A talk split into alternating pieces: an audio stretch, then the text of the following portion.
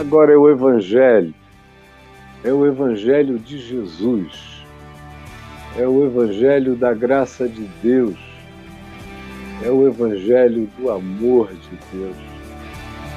Nós estamos aqui para ouvi-lo, guardá-lo e praticá-lo. E eu tenho aqui diante de mim, como último texto que eu vou compartilhar com vocês antes dessa eleição tão, tão importante, provavelmente a mais importante da história republicana do Brasil e com certeza a mais importante da redemocratização para cá. E eu quero que você abra a sua Bíblia, se você puder, ou abra o seu celular eu vou ler em Mateus, no capítulo 24, do verso 3 em diante. No contexto, os discípulos tinham exaltado o templo. Aí Jesus disse para eles: Não vedes tudo isso, esse templo poderoso, expressão da religião? Mas em verdade vos digo que não vai ficar pedra sobre pedra que não seja derrubada.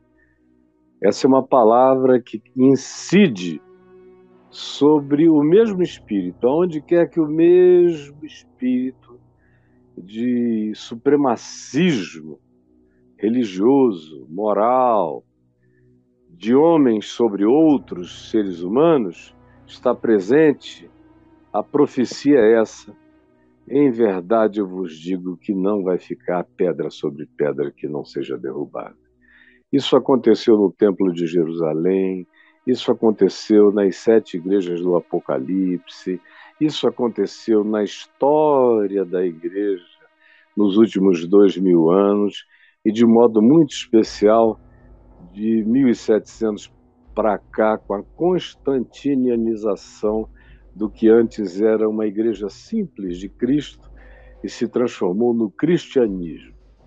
Feita essa introdução, eu leio do verso 3 em diante. No Monte das Oliveiras achava-se Jesus sentado, quando se aproximaram dele os discípulos, em particular, e lhe pediram: Senhor, dize-nos quando essas coisas que tu falaste sobre que não vai ficar pedra sobre pedra e que a história terá um desfecho completamente diferente do que nós vimos esperando até agora. Quando é que isso vai acontecer? E haverá algum sinal da tua vinda e de que chegou a hora da consumação, do fechamento do Aeon, da era, do século? Então Jesus respondeu: Preste atenção, como eu tenho dito todos esses dias, provavelmente Jesus não tenha repetido nada com mais intensidade, com mais recorrência do que ele diz agora. Verso 4: Vede que não sejais enganados.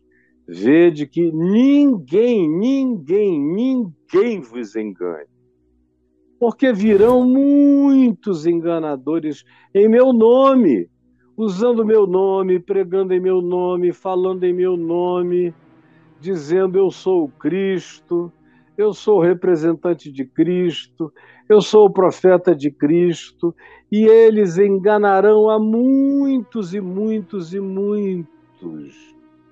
E ele está falando a discípulos sobre o que aconteceria entre eles no passar do tempo.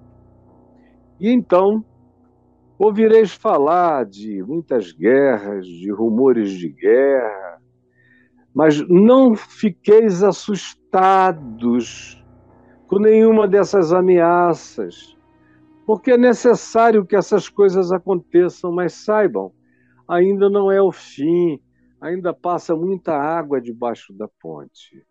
Porque vai chegar um tempo em que se levantará nação contra nação, reino contra reino, república contra república, e haverá lugares inteiros do mundo passando fome, fome, fome, miséria, tanto quanto a natureza vai gemer, vai se expressar com terremotos, tsunamis, os mares enchendo, como no mesmo texto ele diz em Lucas, e os homens desmaiando de terror pelo medo das coisas que eles veem que acontecerão ao mundo, mas saibam, isso ainda é o princípio das dores.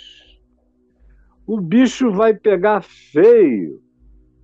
E vai chegar uma hora em que vocês, que sejam discípulos confessantes, discípulos da resistência no Evangelho, santos que se santificam na obediência à palavra de Jesus e que tem Jesus acima de tudo, de todos e de qualquer ideologia e da própria religião. Vocês serão atribulados, vai ser um tempo de muita tribulação, de mentira, de ódio, de perseguição, e chegarão ao extremo de que virão a matar alguns de vocês. Certamente morrerão, como já morreram, e como ainda muitos de nós morreremos em futuro que Deus só Ele sabe quando será. Mas uma coisa é certa, Jesus disse: vocês que sejam meus discípulos, discípulos do Evangelho, de verdade, não da religião da mentira, sereis odiados de todos. Odiados de todos, como Paulo disse, todo aquele que quer viver justa e piedosamente em Cristo Jesus será perseguido. Vós sereis perseguidos e odiados por pregarem, viverem, encarnarem e expressarem na vida de vocês a realidade do Evangelho. O que significa por causa do meu nome, é por causa do meu caráter, é por causa da minha palavra, é por causa do meu ensino, e é por causa da encarnação e da obediência de vocês à minha palavra, vocês sofrerão ódio de todos, de cristãos, de irmãos, de todos os lados. Mas nesse tempo, saibam, muitos, muitos, muitos hão de se escandalizar. Vão dizer: chega, não há nenhuma esperança aqui, era tudo mentira. Muitos vão trair, vão cansar e trair o Evangelho. Vão dizer: a melhor coisa que eu faço é me adaptar às expressões de poder que me estão sendo propostas e trairão o evangelho e odiarão uns aos outros. Há 36 mandamentos de mutualidade no Novo Testamento. Perdoai-vos mutuamente, amai-vos uns aos outros e suportai-vos uns aos outros, acolhei uns aos outros. São 36 imperativos.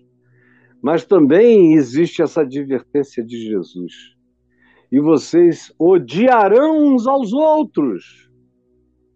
Gente crente se odiando. Não deixe que o seu coração sucumba à provocação do ódio de ninguém que, se dizendo cristão, não é de Jesus, só sabe odiar. Também lembrem-se que levantar-se-ão, outra resposta, outra advertência, a mesma. Levantar-se-ão muitos, não poucos, para todo lado. Falsos profetas, pregadores da mentira, inventores de evangelho que não são o meu. Usarão meu nome contra mim e contra o meu evangelho e tragicamente enganarão a muitos e muitos e muitos crentes.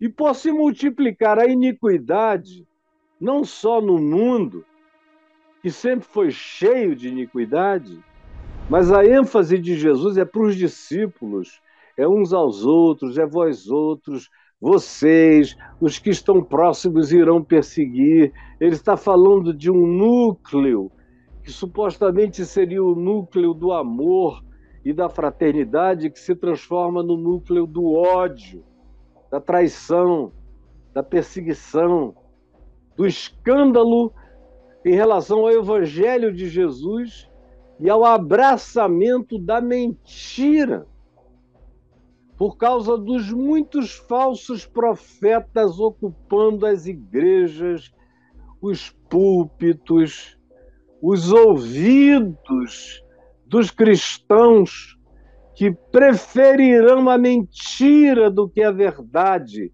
E assim muitos e muitos, milhares e milhares serão enganados pela força desse ensino mentiroso, e Jesus enfatiza: feito em meu nome, é em meu nome que farão.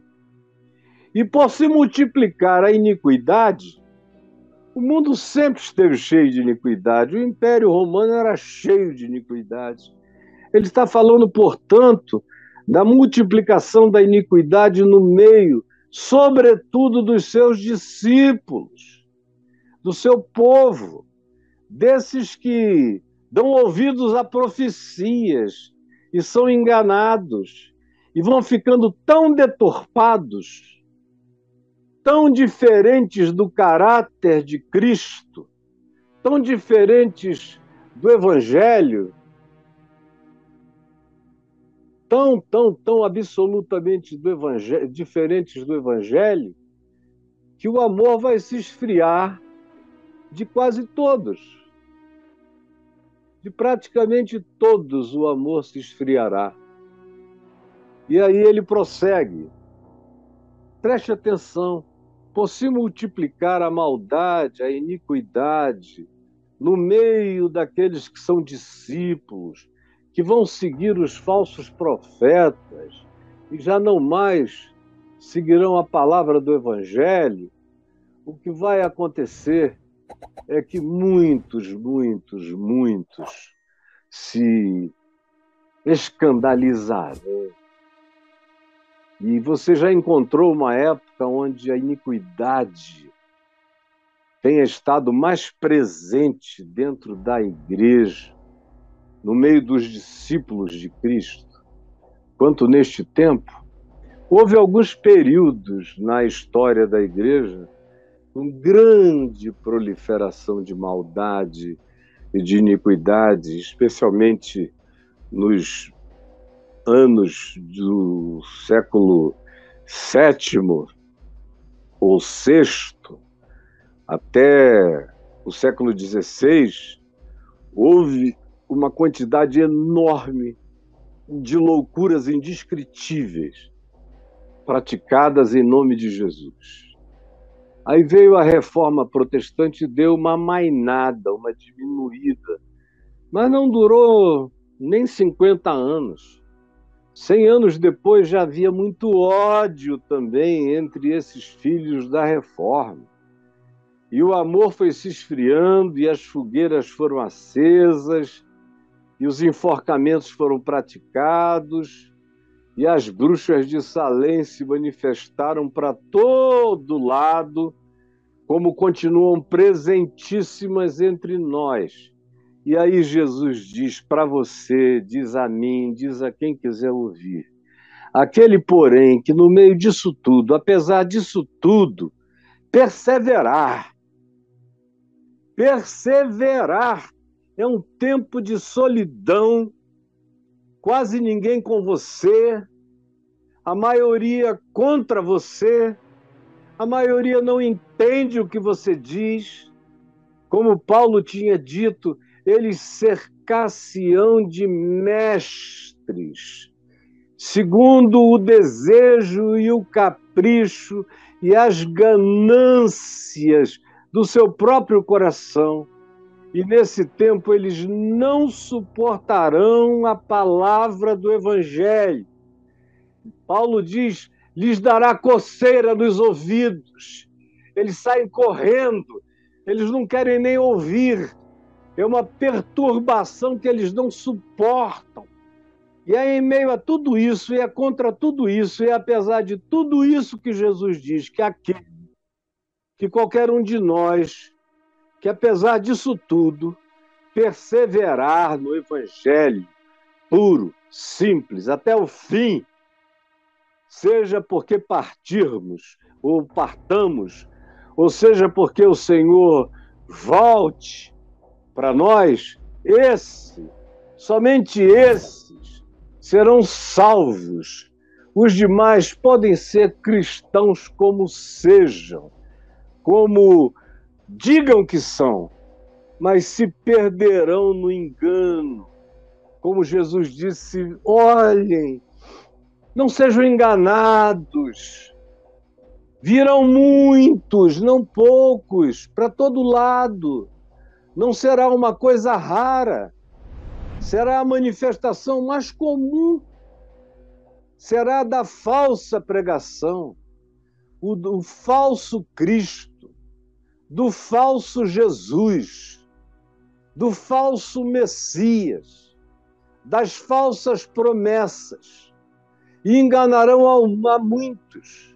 E eles terão muitos profetas repetindo, tentando sugestionar, condicionar, tentando desviar, provocar escândalo no coração dos discípulos em relação ao Evangelho de Jesus.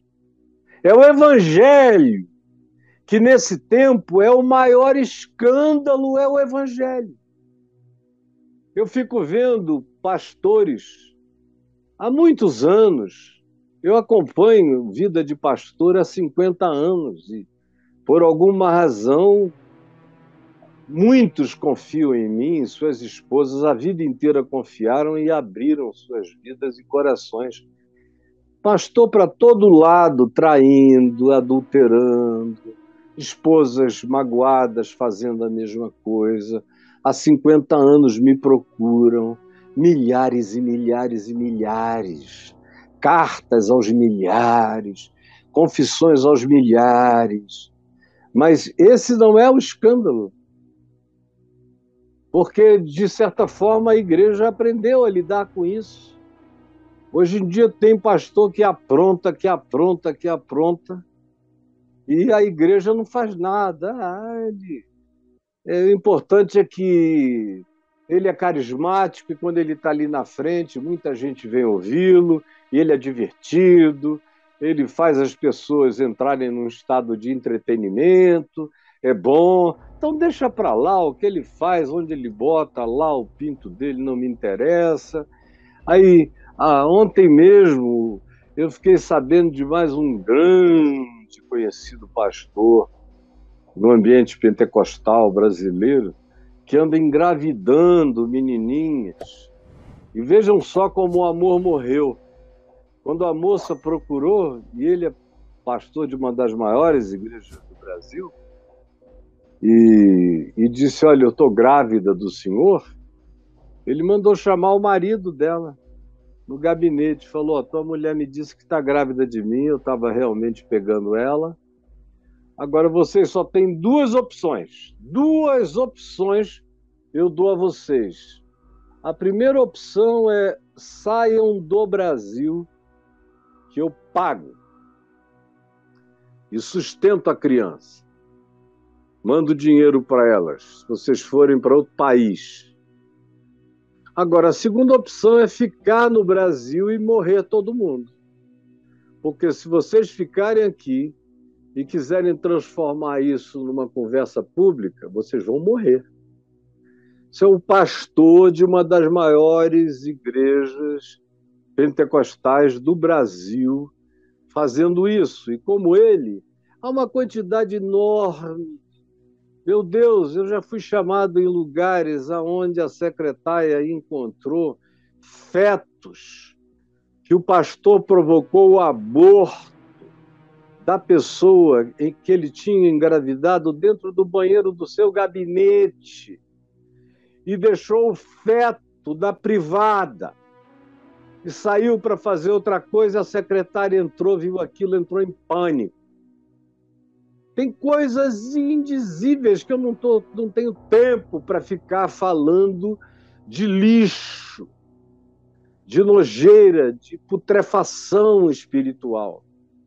Mas o fato é que não há nenhuma outra profecia do Evangelho mais veemente, mais poderosa, mais nevrálgica, mais sensível, mais escatológica, mais absolutamente essencial do que essa afirmação profética de Jesus, que, aliás, é uma profecia consequencial.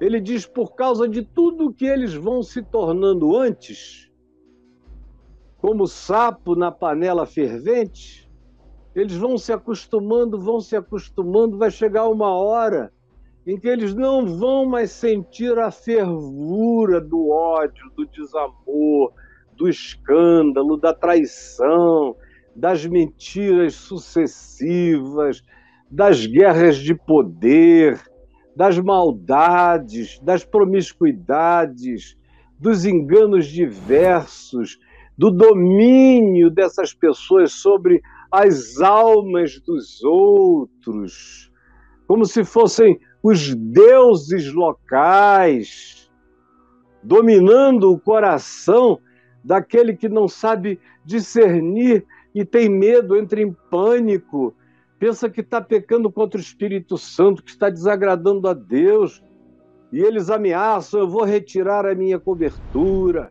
você vai ser amaldiçoado, se ficar nesse estado, vai para o inferno.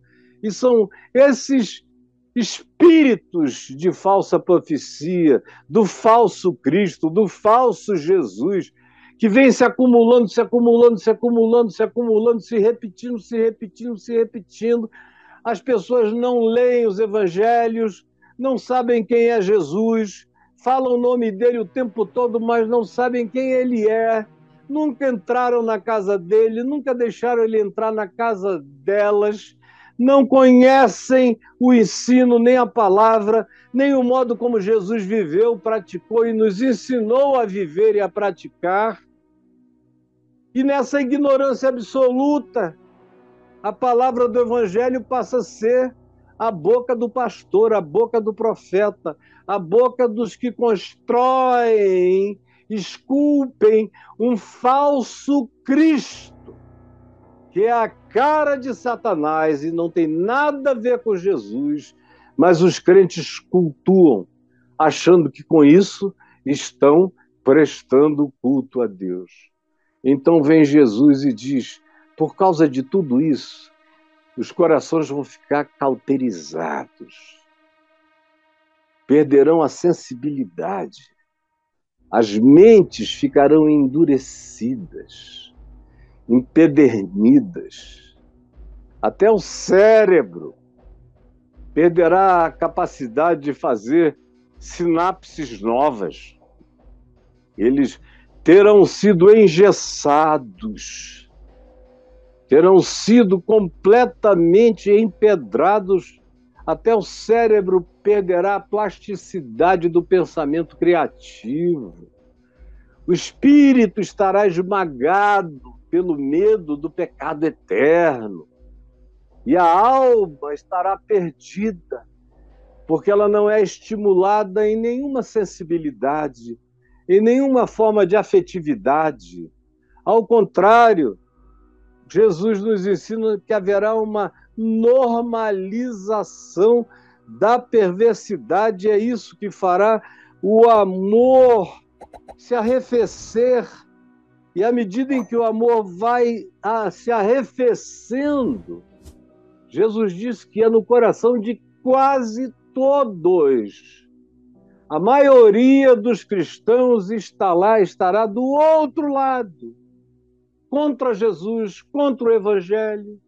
E quem quer que fale o Evangelho puro e simples será perseguido, odiado, rejeitado, blasfemado, até que chegue um dia e uma hora aonde até muitos serão mortos, encarcerados, mas o mínimo que eles fazem é te colocar na categoria do blasfemo, do herético, do dissimulador, do falsificador do evangelho, porque a palavra pura, cristalina, límpida, simples de Jesus dá agonia desesperadora nos seus ouvidos, eles saem correndo, eles não querem ouvir nem um minuto, nem um minuto.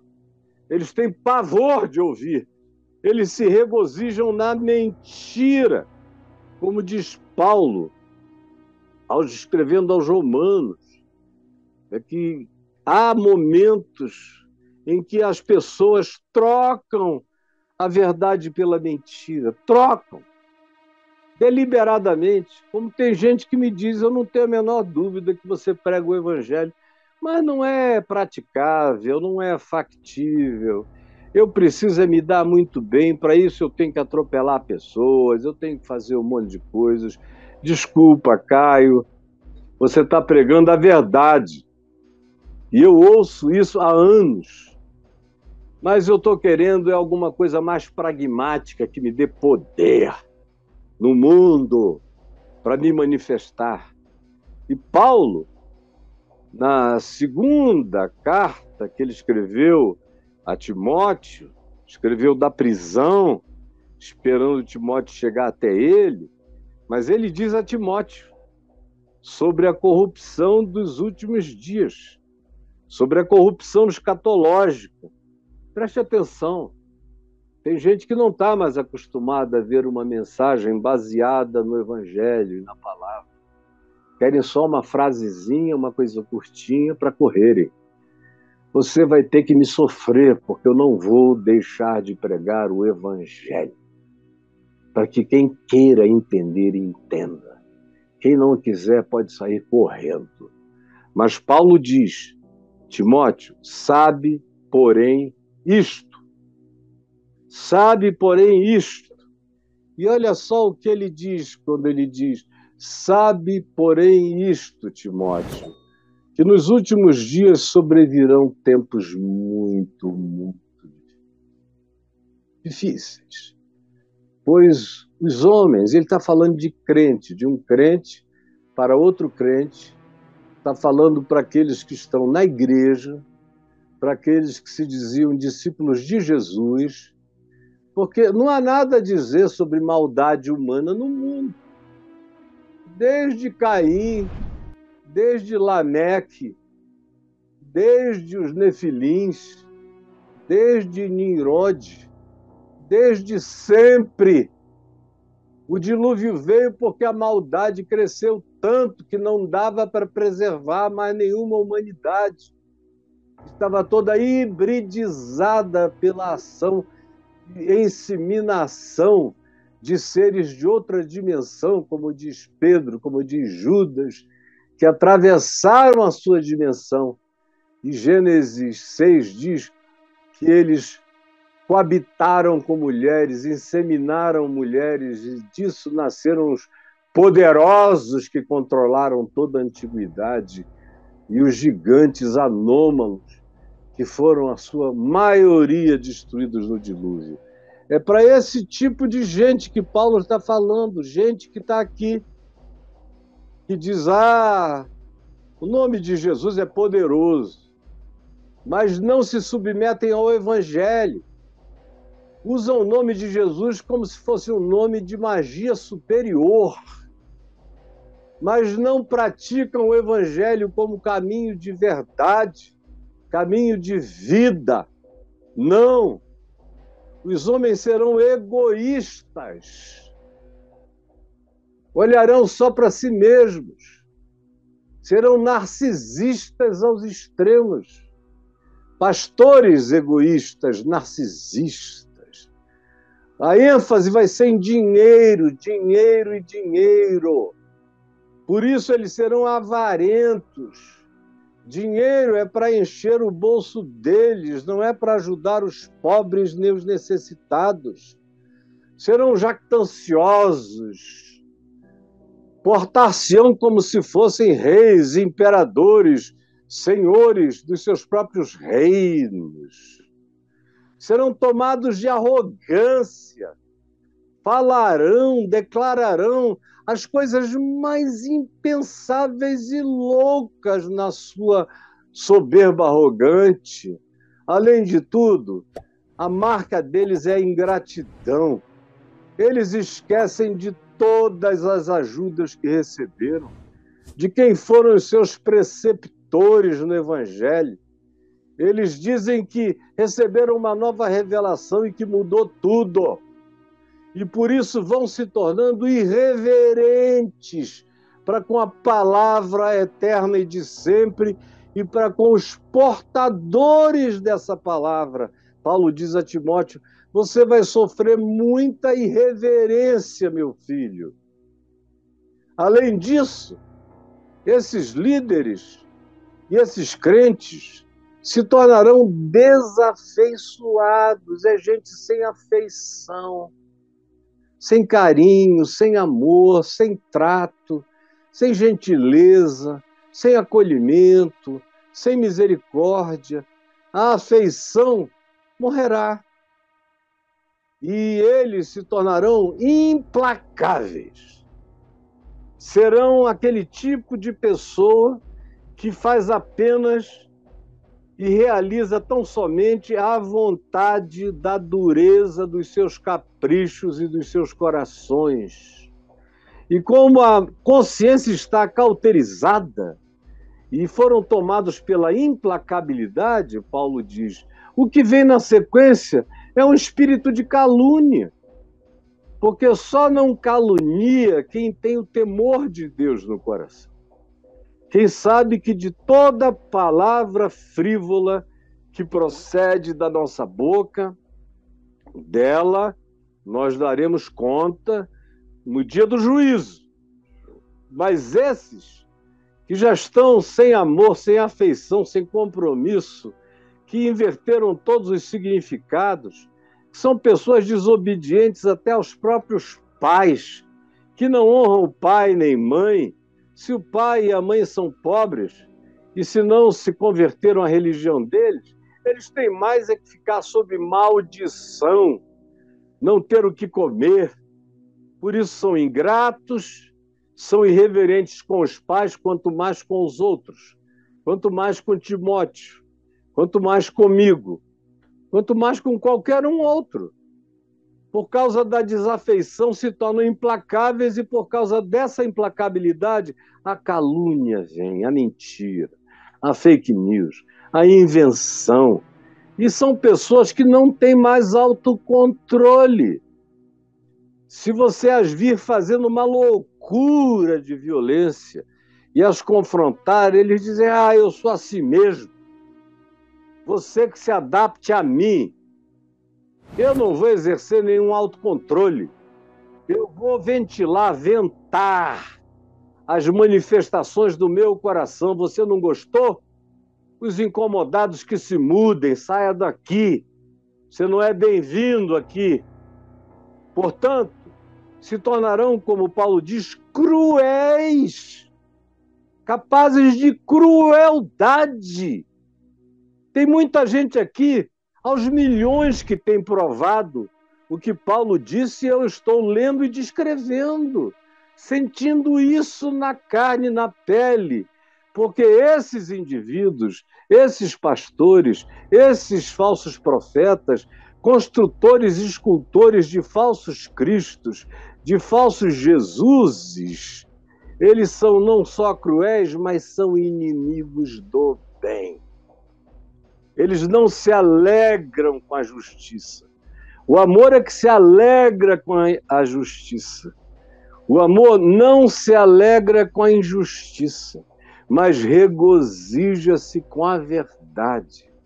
Na falta e na morte do amor, as pessoas, além de cruéis, são inimigas do bem. Elas estão, são amigas da mentira, da maldade, da calúnia, da invenção. E como estão cauterizadas, não sentem nada. Porque o caráter delas foi completamente deformado. Por isso não se pode esperar delas fidelidade, lealdade, compromisso, palavra, de nenhum nível, modo ou perspectiva. Do casamento a qualquer outra manifestação, trair para eles é só uma questão de conveniência e oportunidade. E serão os seres mais atrevidos, com capacidade de dizer coisas que não entendem, que não sabem, e afirmam peremptoriamente como revelação de Deus para os coitados que não sabem discernir a mão direita da mão esquerda. Assim são eles, no seu atrevimento, cheios de enfatuamento, é só vento, é só ar, não há conteúdo nenhum dentro deles, só o vento da arrogância e da soberba porque antes de qualquer coisa, eles se transformam em amigos dos seus próprios prazeres, amigos das suas vontades, dos seus caprichos, dos seus carros caríssimos, das suas casas poderosas, do ministério grande, da jactância de dizer que eles erigiram aquilo, e dizem: Olha só de onde eu vim, até onde eu cheguei, olha só como é que eu estou aqui, amigo dos prazeres e da sua própria loucura, mas não são amigos de Deus, não são amigos do Evangelho, se tornaram inimigos do bem. No entanto, eles são mascarados, hipócritas, falsários porque eles tentam botar uma cara de piedade quando é necessário. Eles até fingem choros sem lágrimas. É só aparência de piedade, casca de piedade, mas no dia a dia, no cotidiano, eles negam o poder de Deus nas suas vidas, porque o coração não é transformado, a vida não é regenerada pregam um falso Jesus porque nunca nasceram de novo. E aí Paulo diz a Timóteo: Timóteo, foge desses, sai daí. Não dá para conviver. Porque eles são aqueles que se aproveitam, são os penetradores, são os sorrateiros. Eles chegam a entrar nas casas das meninas e das mulheres carentes, casadas, eles ouvem as angústias delas e sabem tudo que elas estão carecendo e necessitando emocionalmente e só rateiramente as seduzem. E são mulheres sobrecarregadas de desejos, de carências e de inclinações pecaminosas promíscuas, e eles se aproveitam da fragilidade dos mais sensíveis do rebanho e se deixam conduzir por todo tipo de paixão, de loucura, induzem essas pessoas ao desespero apaixonado, sendo que eles próprios só as usam, as usam e as descartam. Porque a maldição que está sobre eles é essa eles vão aprender, aprender, aprender, mas eles nunca chegarão ao pleno conhecimento da verdade, porque a verdade não é para ser decorada. A verdade do Evangelho só é conhecida quando ela é praticada. Quem não pratica o Evangelho não conhece Jesus, não conhece a verdade.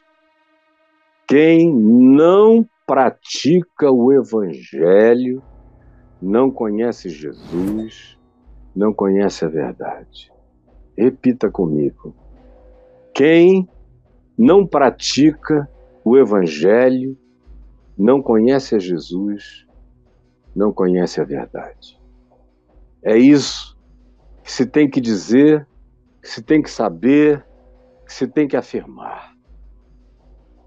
E o amor, me diga, você tem encontrado muito amor por aí?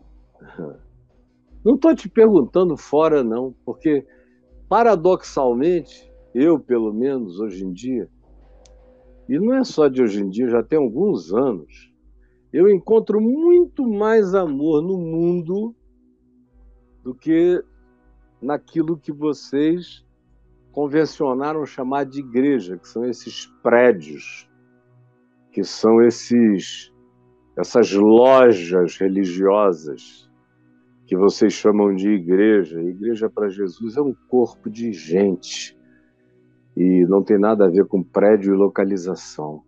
Tem a ver com relação, amor, com ajuda mútua, com mutualidade, com perdão, com fraternidade, com acolhimento, com a capacidade do mais forte ajudar o mais fraco, de cobrir aquele que entrou numa situação de desonra e que precisa ser ajudado.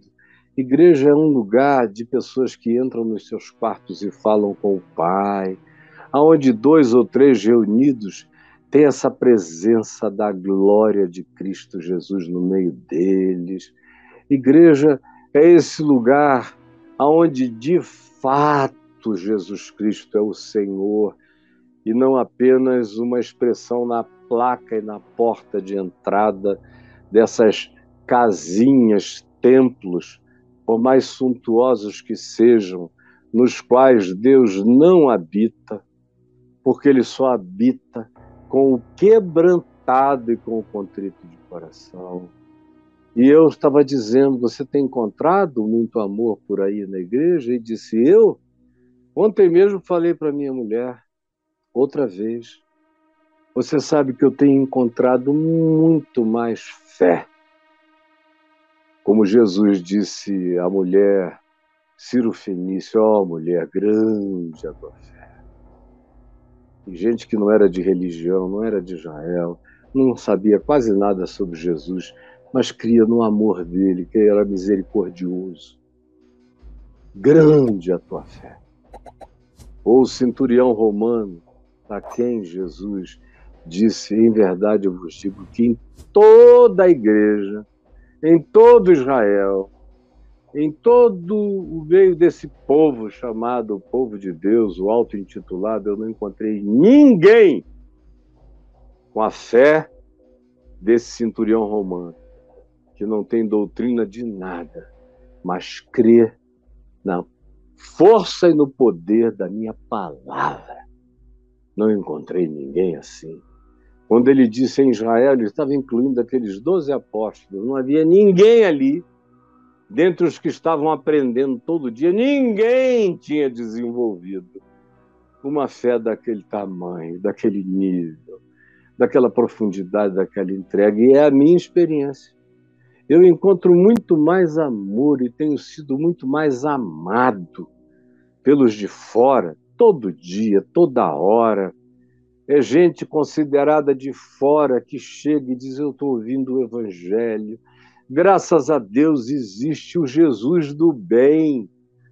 Eu pensei que o Jesus do bem nunca tivesse existido, mas eu vejo em você o Jesus do bem.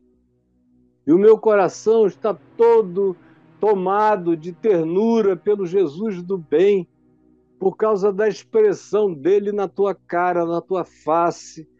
E eu ouço isso dos simples, até algumas das maiores autoridades da nossa república, como eu ouvi de um deles ontem. Meu querido amigo, um dos homens mais cultos desse país, eu, com toda a sabedoria e sapiência, sou todo dia que a gente conversa chocado pela sabedoria de Deus, que não só procede da sua boca, mas no seu modo de viver. E eu ouço isso mais fora, muito mais do que dentro. Dentro é blasfêmia, ódio, rejeição, ou então tem aqueles que não fazem nada disso, mas morrem de ciúmes, têm inveja, me ouvem o tempo todo, mas não querem que ninguém saiba, não pregam mensagens minhas, ou pegam uma mensagem e transformam em dez. Vão lá, pregam, mas não têm coragem de dizer que aprenderam aquilo comigo. Porque, conquanto não blasfemem contra mim, eles têm medo de botarem a cara para fora, como Priscila e Áquila. Botaram a cara para fora, como Paulo diz em Romanos 16. Literalmente, a expressão grega é botaram a cabeça no tronco da guilhotina, para o verdugo cortar e decepar a cabeça deles pelo compromisso deles com o Evangelho e comigo. Paulo disse de Priscila e Áquila. Leia lá em Romanos 16. Eu tenho uma quantidade enorme de pessoas que eu quero bem, e quero bem porque eu sou uma pessoa do bem do amor. Mas eu não vejo a mesma reciprocidade valente, corajosa, ousada, engajada na maioria deles, exceto em alguns, que graças a Deus existem e que não têm vergonha do seu encarcerado. Nesse caso, Paulo dizia de si que estava preso numa prisão. Eu estou aqui muitas vezes preso nas muralhas da blasfêmia, na tentativa de ostracização da existência, mas o Senhor é poderoso, como Paulo disse na mesma epístola a Timóteo, porque a palavra dele está livre. Mas o amor, você quer saber o quão o amor morreu entre nós? Não precisa olhar para o mundo inteiro, não. Você só precisa olhar para o que está acontecendo na igreja para o ódio avassalador que tomou conta de uma quantidade absurda de pessoas. Há uma espécie de guerra civil de ideologia religiosa dentro do que seria a Igreja de Cristo e deixou de ser.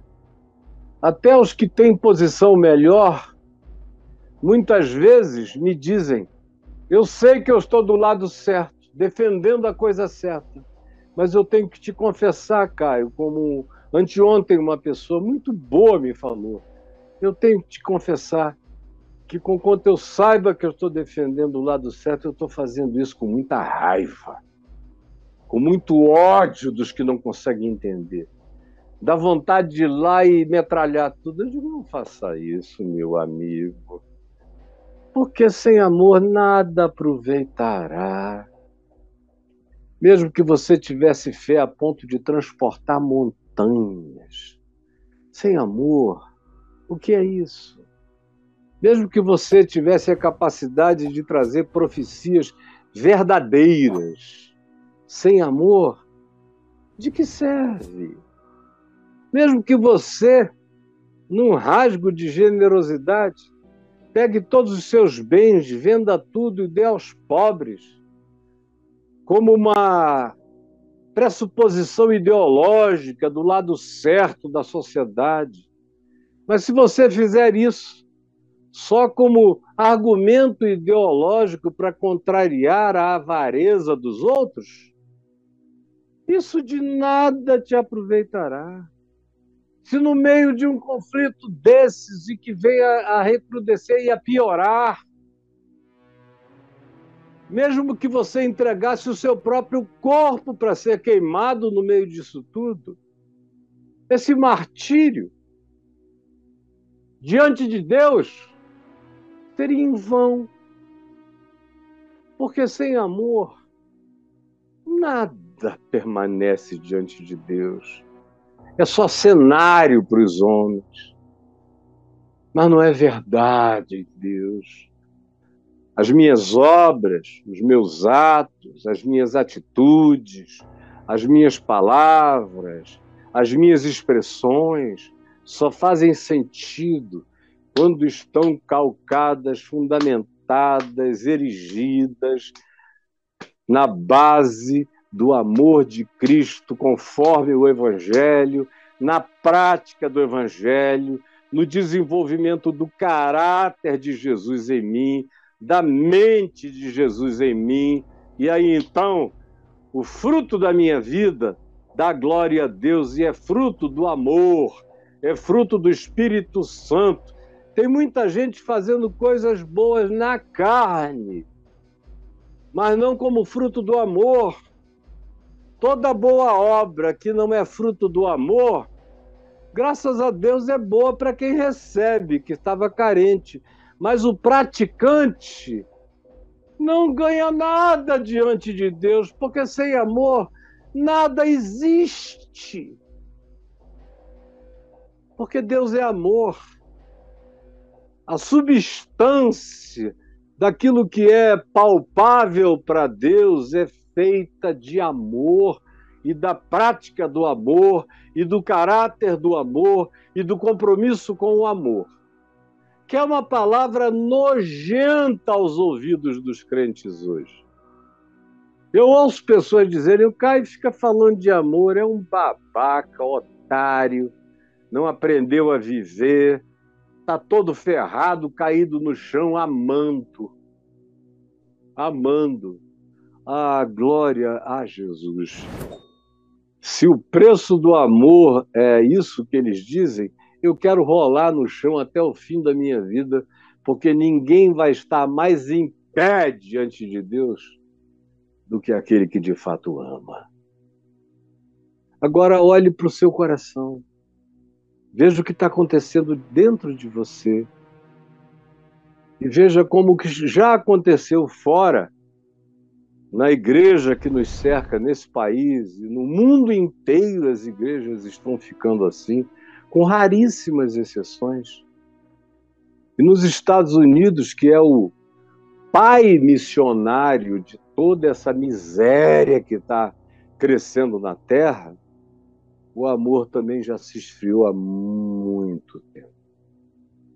Só assim uma igreja esquece o evangelho e elege um Trump perverso, canalha, mentiroso, enganador, diabólico, um verdadeiro anticristo, anti-vida, anti-misericórdia, que só olha para o próprio umbigo e para mais nada, mantido pela igreja, pela igreja que é o povo da mentira, que é o povo que não ama. Por isso elege gente assim, uma igreja que ama não faz desse modo. Prioriza quem mais precisa. Quem preenche a pauta de Jesus que disse: Hoje se cumpriu a profecia que ele tinha lido de Isaías 61. O Espírito do Senhor Deus está sobre mim, pelo que me enviou para evangelizar os pobres, proclamar libertação aos cativos mentais, espirituais, libertação, para pôr em liberdade os oprimidos e para anunciar o dia da graça de Deus, o dia do amor de Deus. A pauta de Jesus é: eu tive fome e me deste de comer, eu tive sede e me deste de beber. Eu estive nu e me vestistes. Eu estive enfermo, abandonado, e tu me acolheste, me visitaste, cuidaste de mim. Eu era refugiado, forasteiro, e tu me abraçaste, me deste um teto. Eu estava com frio e tu me aqueceste. Eu era o desprezado, mas tu me viste. Eu era o invisível, mas tu me enxergaste.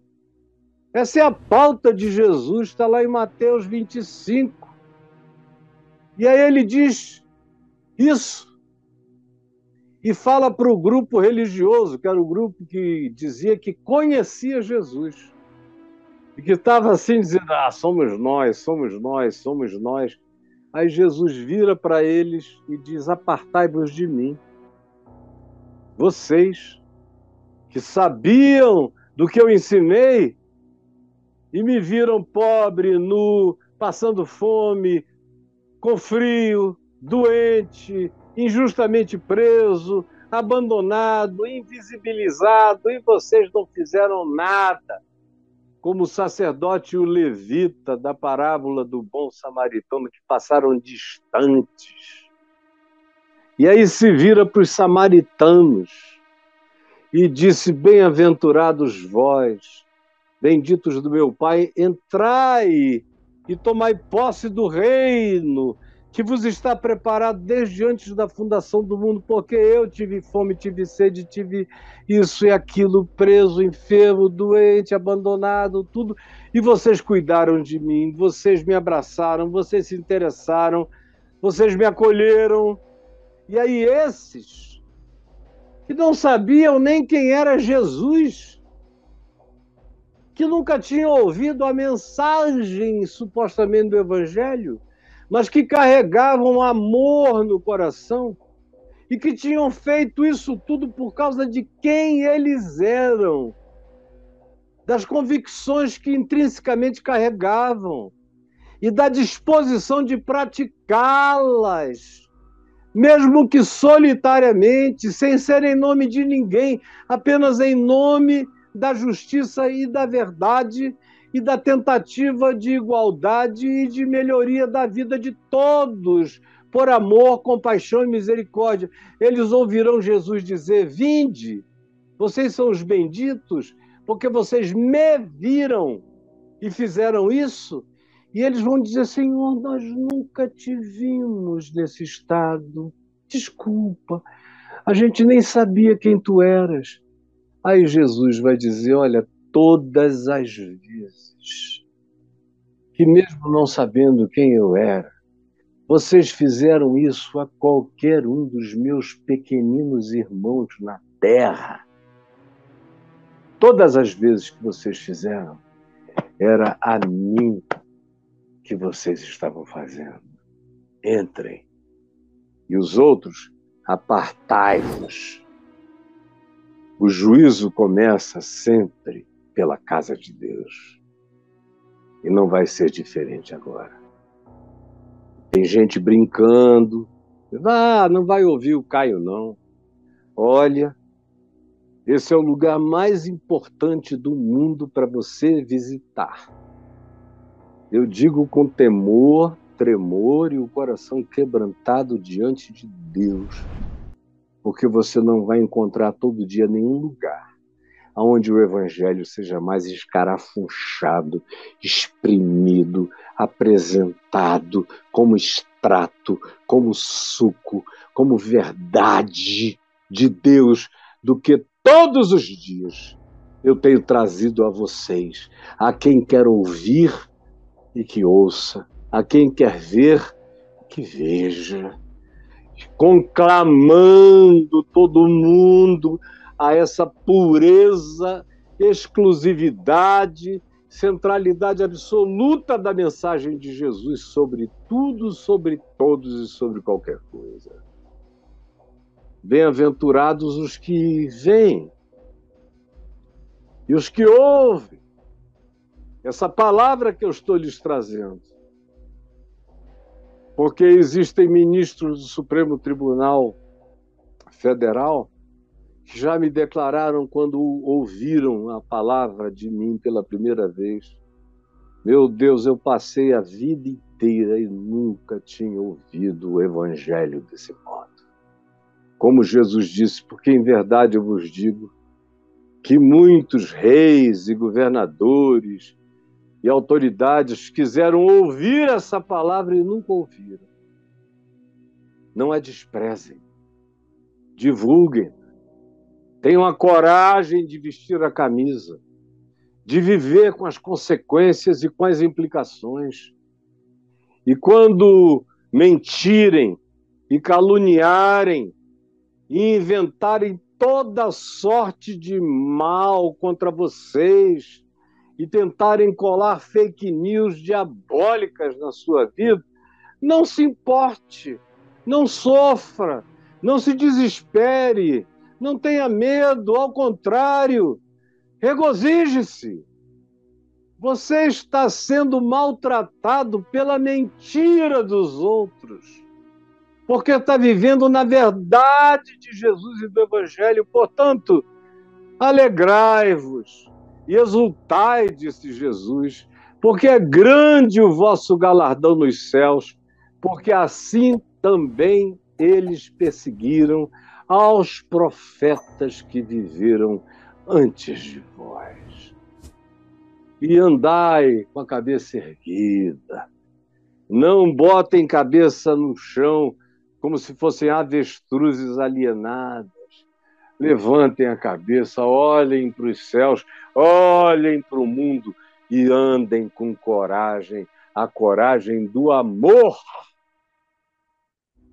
O amor é corajoso. O amor é valente. O amor não se intimida. O amor não se ressente do mal. O amor perdoa sempre. E o amor discerne sempre. E o amor não tem qualquer temor de ameaças.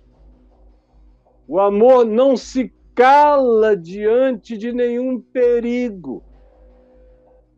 O amor é sábio, é sensato, sabe a hora de expressar, mas o tempo todo se expressa como forma de encarnar a vida de Jesus pela obediência ao Evangelho.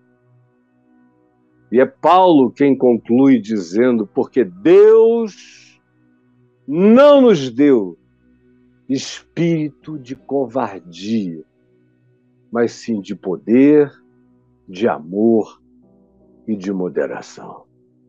Covardia? Não.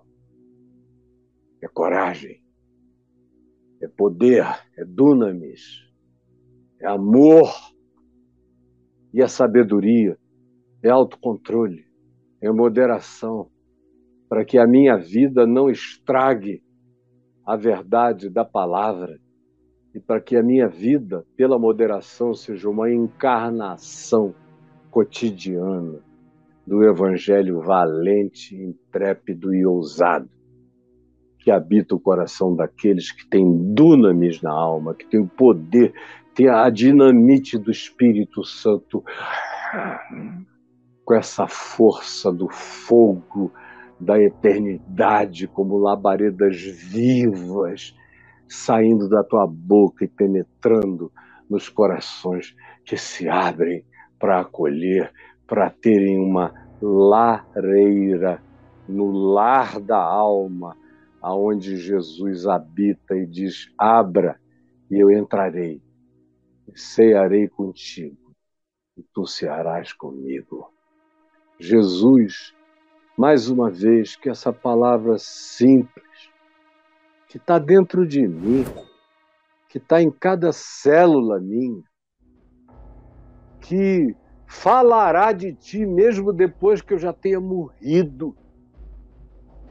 Porque eu sei que tu me habitas eu sei de ti em mim, e sei de mim em ti.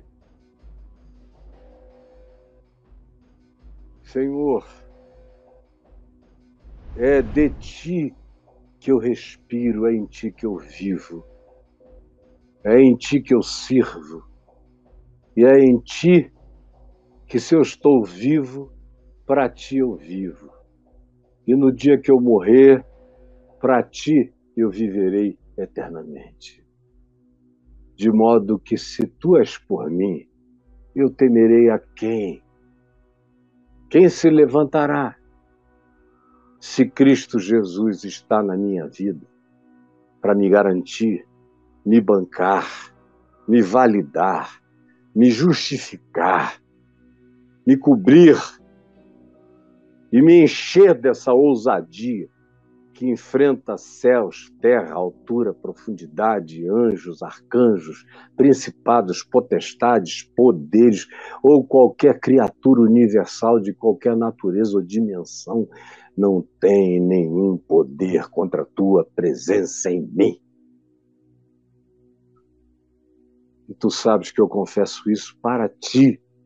Embora eu esteja sendo visto por muitos, eu não estou orando a eles. Eu estou falando contigo, contigo em mim, que me habitas. Em teu nome, Jesus. Amém, amém e amém.